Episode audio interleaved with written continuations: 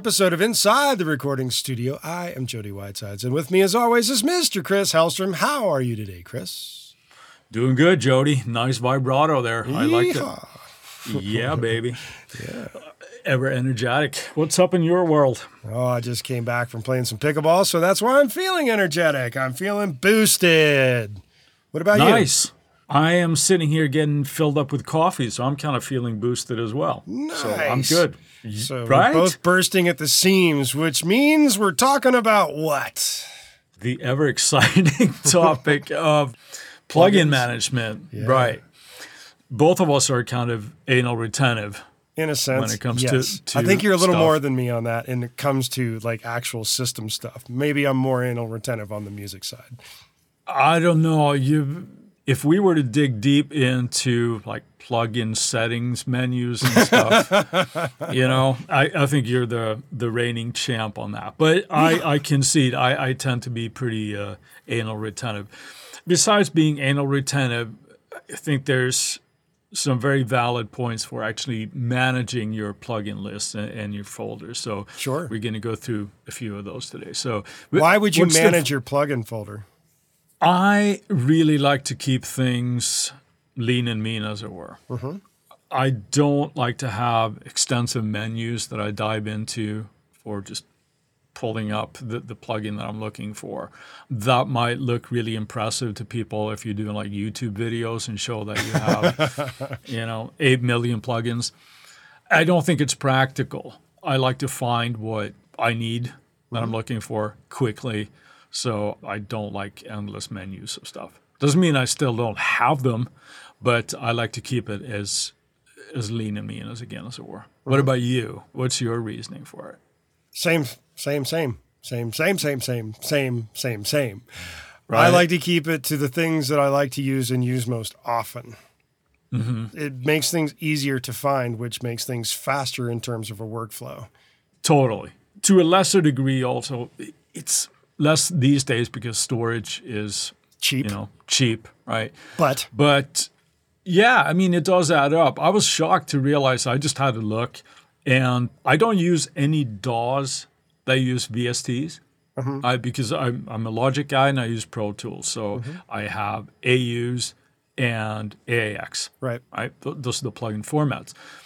There are some manufacturers that don't allow you to choose what type of plugin that you want to install. So I end up with a whole bunch of VSTs on my system. Just looking at it right now, I had six gigs of What? plugins. Yeah. I, I was shocked. I was the same way. I'm like, wait, no, that can't be right. I don't install any of this. But yeah, six gigs.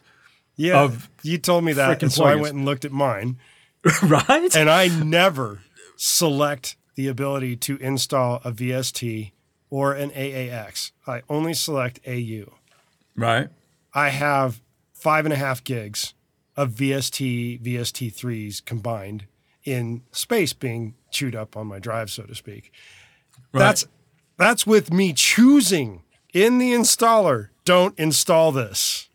right. And it's, the still getting installed, yeah. which is frustrating and angering that you even get that choice, so to speak, in an installer, and then they still install it, even if you tell them not to. But are you sure that those are plugins that are from that sort of methodology? Yes. Because before we started today, you brought up a point that another colleague had brought up that to run the AU for some installers, they actually need the VST present Right, for whatever wrapping reasons, right? And I don't know why that is, but I'm assuming it's a coding thing. It could be. It just makes it, you know, brings But at the same to- time, don't give the end user the choice not to install something and then install it. That's pretty mind numbingly angering. Yeah, I can't verify that that's the way it's happened to me, but if it is, that that's kind of So it's Kinda one of the ways here that you're uh, talking about lean and mean. How do you do that? well. The first thing I tend to do with some regularity, I suppose, depends on how busy I am. When I start noticing that my plugin list is growing and it's getting longer, and especially if I find myself seeing like manufacturers' names like wait, what's this? Like, Who when did I install it? Right, and it's usually like old demos and things that you get and freebies and stuff that you imagine yourself using all the time. Mm-hmm. So what I do is I go yank him out of said plugin folder, Yeah. right, down in the system files and, and just get rid of them. I literally did that yesterday with a plugin. Good I've for been you. demoing a plugin and it started throwing up the your demo time has expired. Shit, I've already used it in a couple of sessions, but I'm not yet ready to purchase said plugin. So goodbye plugin. so I don't keep Right. getting that message. Yeah, that's something that every once in a while I get as well when you boot Logic and say, "Hey, by the way, you got two more days of this plugin in the trial version or whatever." So, and if it's something obviously that I'm considering for a purchase, that's the time to pull out the credit card, right? To an extent. But if it's just a demo that you're trying something new and esoteric and you want to see how that works, if it's going to fit your workflow, whatever, chances are it's going to end up not being used. So get rid of that bad boy. Mm-hmm. In Logic, I know I don't know if that's something that you delete right away or if you just go into the plugin manager and take out the AU validation for that so it doesn't show up. Right. No, I delete it. It's gone. Yeah, right. I do that too, but I have, in time, I've seen, okay, well, I don't want this on my list. I might not be ready to get rid of it right away, especially if it's a plugin that I own, that I bought and paid mm-hmm. for. Right. So I just kind of get out of my list that way. Generally, it has to go. Can you see any drawbacks for doing this? Maybe being like a little too aggressive of getting rid of plugins that you don't use. Yes and no. Sometimes you do it on purpose, other times it's not done on purpose. Case in point, I just contacted you earlier this week for a plugin that is Yes. not currently installed on my system. I haven't used it in a while, which is the reason why, because there was an update to that. And even the update to that plugin, I think, is no longer forward compatible, is a good way of saying. So backwards compatibility is a big issue. And when you have to reinvent your system because something goes majorly wrong and you install everything new, some things that you're not currently using suddenly get lost in the shuffle, so to speak. Mm-hmm. And then you have to find somebody that has it that Yeah. you're friends with, send them the session. Can you go export this, please? Kind of thing. And hopefully get the export of the sound that you had because you don't have the plugin installed. And for some reason, either you can install it or iLok no longer can see it for God knows what reason for other issues that go on. So, possible drawback is backward compatibility. Yeah, that's a big one. I had a very, very similar issue with instruments and plugins from said manufacturer when I migrated to a new system, Right. where it was one Well, of those just to be that- clear, I had the installer for it. I Yep. could reinstall the actual plugin. It could see it. Hmm. It just wouldn't come out of demo mode because the authorization wouldn't work, yeah, which is another the- company's problem, not the company that did it. So there's a whole other Hmm. In, issue. in this there. case, I'm not sure because let, let's say that this company that we're talking about, they would allow you to authorize it in two ways. Yes. Either with a serial to your machine or with iLok. Yep. My preferred is generally iLok. always iLok because it's and it should always be seen on the iLok, but it's not seeing the iLok authorization that I have. And this is getting into a whole other ball of wax. Yeah. So but but but the backwards compatibility, yeah. I mean, it, it it makes a good case for when you're doing this, and both you and I are proponents of this. That when you're done with composing and you're going into the mixing stage, or at least when you're done with the mix, print your instruments and things. And Yeah. especially if it, even if it's just an effect, right? If it's integral to that part, Mm-hmm. you know, go ahead and print it, and you won't have to worry about it because that that is super frustrating. I've had to do that with some library tracks, and it's like, nope, can't open this anymore. And it's like, oh, fuck. Which what is- do I do now? Yeah, the primary reason for in a whole other episode we'll talk about upgrading from one platform to another, which will be coming up later this year, specifically for me. And I will be returning the current platform that I have to a much earlier version of the OS where I can go back to open old sessions with old versions of plugins and not have to populate the new system with old plugins, so to speak. Yeah, I came up across a limitation that I won't bring up now, but I will do it in our Friday finds, where uh-huh. that actually became an issue for me for the first time in a long time. But there we go. All right. So now, if we're talking about cleaning up your plugin folder and getting rid of things that either you don't use anymore or the demos have run out and you don't want to purchase the plugin or continue using it, what's a really anal retentive thing to do? Well, besides getting rid of the the plugin itself, right, uh-huh. in you know the, the component or the VST or whatever format you're using, is to get rid of excess like preference files if they do that Yep. or presets that type of a thing. Often, you know, when I'm going through my system, and I'm actually one of those guys that actually do that annually. Attempt to do that when it's like, okay, most people make New Year's resolutions. I go through my system and delete stuff. Right. That's my burden to bear, but going through like your documents folder and things. Now we're talking. At least I am talking about very sort of Mac centric things now. So Right. if you're on the Windows PC side. I'm, I'm sorry. It's a little different. Might be more difficult, actually.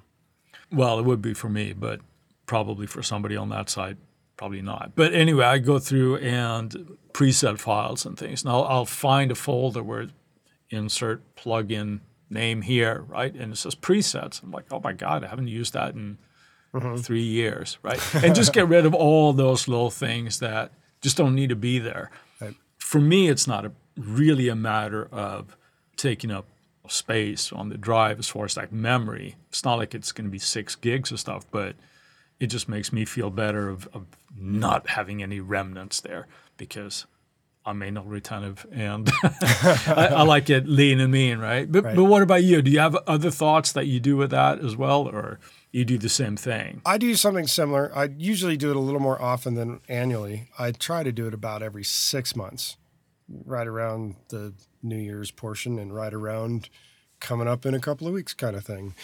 God, And- It's a problem, right?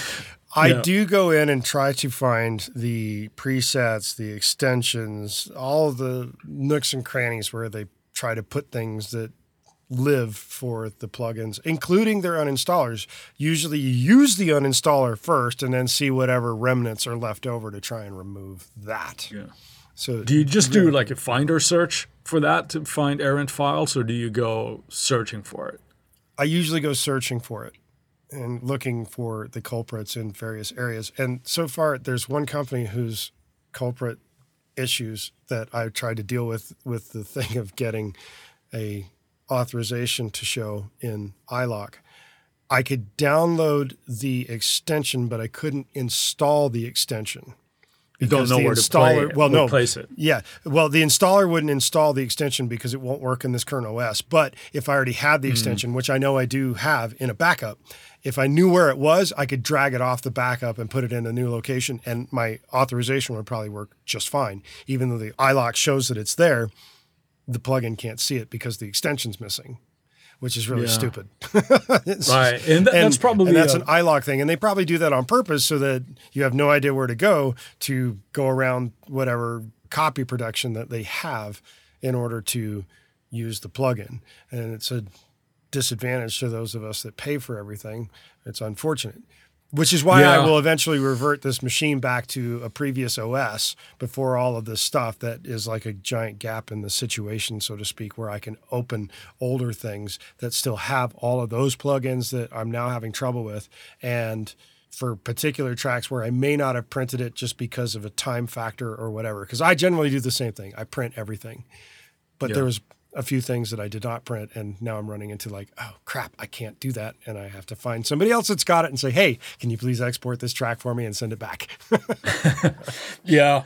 I like the use of the uninstallers as well when I do this, if I have them. But That, of course, not everybody does that it, I- which is sad. right. And you need to have it, mm-hmm. right? And so obviously, not everybody has an installer and therefore not An an, uninstaller. uninstaller, right?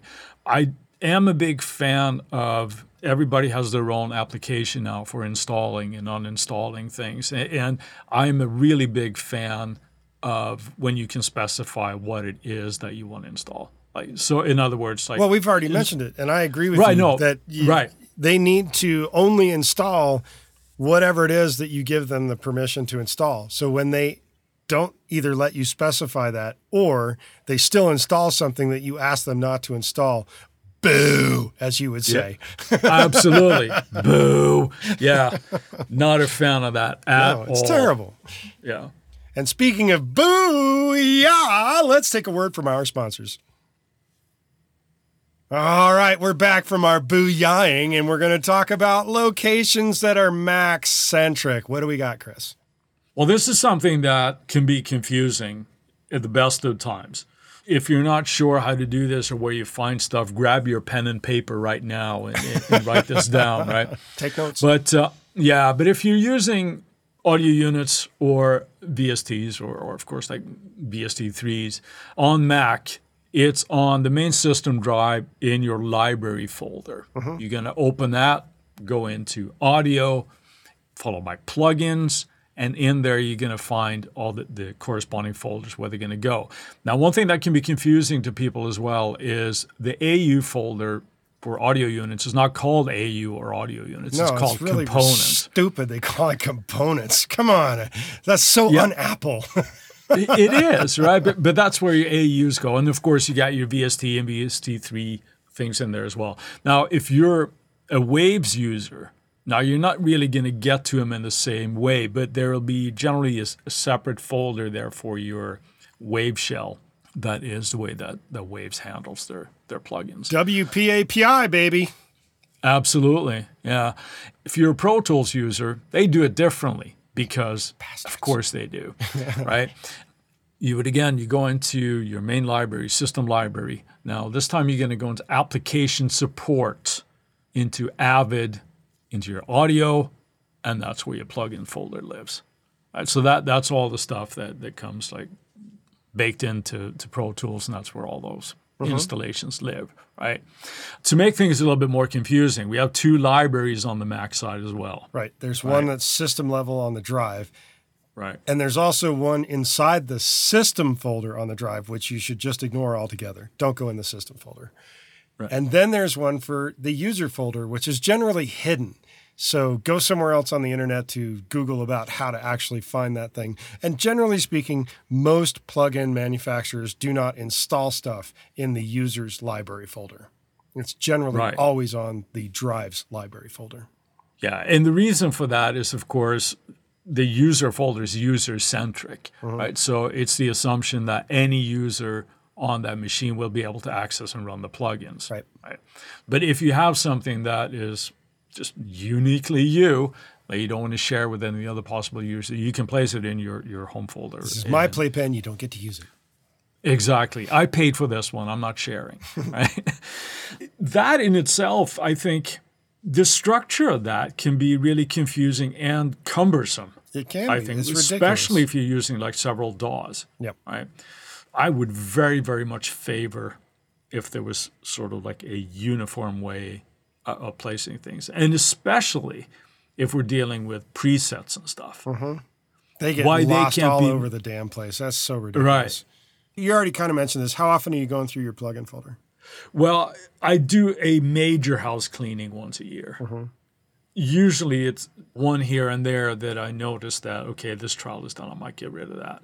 Depends on how busy I am. If I'm working, the, the first thing I don't want to do is go system maintenance, Right. right? Because I'm just busy working. Sure. Now, you said six months, but Yep. I suspect that it's a little bit more as you go as well if you're catching Well, if I'm busy. I'm not doing it. Sure. Right. Otherwise, yes. I'm coming up on that point where I'm about to do it in a week or two. Right there we go. It's marked on the calendar with a big X. Mm-hmm. Pretty much. right? plug-in fi- plug-in folder maintenance day. Yeah. Don't call me on this day. Right. Do you use any Um, kind of sorting for your plugin folders? I do.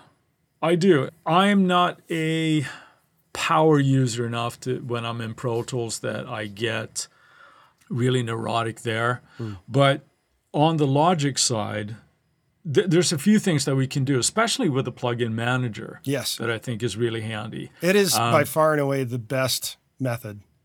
I'm going to agree with you on that.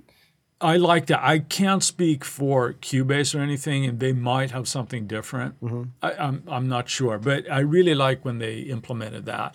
Few things I do.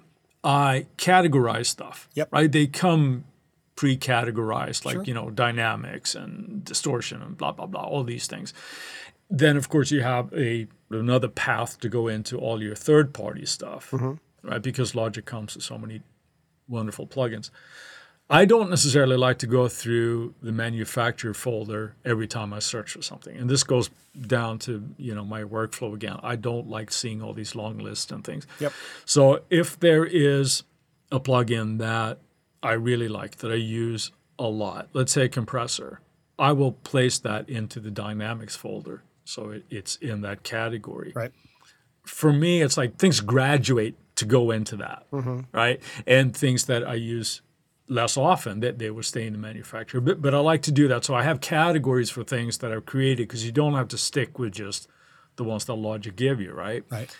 I've added a couple of extra there for things like consoles. I have a separate one that I use for like guitar stuff, bass stuff, mm-hmm. drums. That that can so I add a couple of other categories. I have a category for analog emulation stuff where all mm. that kind of things live. So again, it's just one folder away when I can get into all of that. Sweet. Um, yeah, I could wax poetically why I do that, but I don't think that'd be very interesting for anybody to hear. So, what about you? Though you're you're the preset guy. So, how do you go about well, any plugins kind of aren't necessarily presets. Presets reside inside plugins. Well, uh, but you like your folders. I do like is what I'm them very well organized. And to that end, I do the same thing when using Logic with the plugin manager. I really dig creating specific categories for plugins that they go into those categories. I go even a step further by renaming the plugin because the plugin manager in Yeah. Logic will allow you to do that. And when I do that, I do it so that I give like each plugin manufacturer a little two letter code so that I know which plugin manufacturer it is and then the name of the plugin with that code. So they sort based on their plugin manufacturer inside the definition folder of say compressors or limiters or channel strips or amplifiers or whatever. I go that far, which is nuts. And it's great in Logic. Logic makes it very simple. I do But wait, sorry to interrupt you there, but I have a question. that- So, Mm-hmm. if you rename them with a sort of prefix for the manufacturer, Yep. right? Like you said, why not just keep the manufacturer folder and go look for them that it way? gets too wide.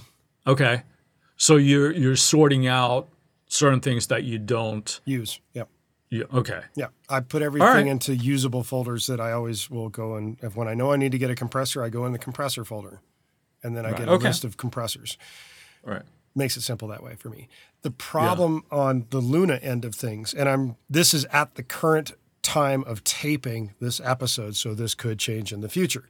Luna does not have the same ability to group your plugins and route them exactly the way you want in an order that you want. There is a user folder. You can create favorites, not quite the same thing as what the plugin manager from Logic does. And the weird thing is, is that UA's console, which when you're using universal audio stuff, they have in the console, you can turn things on and off, much like plugin manager from Logic. And that way in console, you can cause things to disappear and never even see them. And then it automatically sorts all of the UA plugins into whatever category they are, which is great. You can't use any third party things in console. But in Luna, you can use third party stuff and you can't sort them the same way that you could the plugin manager, which is really frustrating. Now, that's at the time of this taping. Hopefully that changes in the future. There are also extensions, and I know other DAWs do this as well, where they have like a search feature. Now, as you're inserting Luna has that your too. plugin, right? Yeah, and you have to know what you're looking using for. that? No, uh, Sure. actually, I do now. And on certain projects that I'm going through right now for an upcoming situation where I'm remixing some things, I am doing album oriented stuff. So I'm tending to use the same groupings of console and plugins per album. And by the time I've got to the third track in the album, I'm knowing that I'm going to use this. I will type it into the search thing real quick to pull that particular plugin up real fast so I don't have to go searching for it, in a sense. That's not how I always work. I'd much rather have the organization of the folders rather than typing in the name of the plugin Yeah, because plugins, especially if I'm going to be a little bit more random on how I go about something, I want the ability to completely go through my list. A pared down list, of course, but I want to be able to go through that list so I can make a choice just based on what jumps out at me when I look at it. That's a preference that I would like to have in Luna, but it's not there yet. That's the unfortunate reality. I've seen that search function at play. I'm not sure that it would be something that I would get used to. Mm-mm. Just, I, I'm sure it works wonders for, for a lot of people. For me, I, uh, I don't know. Is that even present in Logic? Because I'm a couple of versions behind here. Is that? Not can that you do that of. in Logic? No, yeah. I have no idea. Okay. I never tried searching for a specific plugin on when you drop down menu. They don't have that. Luna does because their menu is part of the whole console in the Luna Right. application, which is a little different. Logic Right. doesn't have that. When it comes to renaming plugins, you said there as well as that you do that and you have a certain convention that you do. That's something that I do as well, but I only do it if the name that the plugin has is really not that descriptive. Right. So, for example, like the um, early ENGL amps from Plugin Alliance or, or Brainworx, instead of being called like the ENGL Retro Head, it has serial number type of thing. Yeah. I'm Terrible. like, yeah, I, I'm never going to remember which one that is. so with those things, I, I rename those, or if it's an odd name for a compressor, is that no, this is an 1176. I'm going to rename that to that kind of. So I do those as well, but I don't do it with everything because the things that are already descriptive to me is that's all I need. I'm not that anal with it, and that's why I fight you on that point. So. Well, speaking of things that we should never forget, let's move on to our Friday finds. Chris, what have you got today? As of this morning, I have been listening to the update 4.0 for the Steven Slate Audio's VSX system. And uh, it promises more accurate emulations and more depths and all those adjectives. And the very little that I've done before we started today, I can only agree. I think it sounds wonderful. The big selling point, though, for this update is, however, that you're going to be able to use it system wide. Mm. What that means to people is that if you're doing using any reference tracks out of Spotify or anything, it now works at a system level. That's very, very welcome. However, I cannot try that out because here's a limit of my OS. I am a few OSs behind because thankfully I'm always working and I haven't updated. So that's a limit to Catalina. You need to be at least Big Sur or higher to have that functionality. That is definitely my Friday find. It's a functionality that a lot of people have asked for. I can't take part of it right now until I OS until I update my OS. It's still my Friday find for this week. So the, the 4.0 update to VSX. And what about you? I'm going with something that will help people bloat their VST plugin folders. And that is, Cool. yeah, Spitfire Audio, their Labs series, L A B S, capital letters. They're always free. And the idea behind them is to give you very usable, very cool orchestral or percussive or whatever you need in the lab series stuff to work with. So go bloat your plugin folders with that stuff for this time, for this week. Yeah, and- before you go clean it back out. technically just yeah, before you just you're actually just adding one extra plugin. But I'm a big fan of the lab stuff. I like Spitfire Audio, just about everything that we do. But but the lab series are really cool because they are free, but just like you said, they're really usable Right. as well. Yep. And they got everything from you know, like you said, orchestral to the most esoteric stuff, but really really cool stuff. So good. Yes, sir. While we've got your attention, we ask that you go to insidetherecordingstudio.com and sign up for our mailing list. You'll need to be on that email list in order to be eligible for future giveaways, and we'll make sure you don't miss any future episodes of this incredible podcast. Send us an email at goldstar, G O L D S T A R, at insidetherecordingstudio.com with the word plugins, and you get something cool back in your inbox. If you have a topic or suggestion for Chris and I to explain in a future episode, contact us at the contact page and we'll put it into consideration for a future episode. With that, I'll say see you next week. Thank you for listening, everybody. Have a good one, Jody.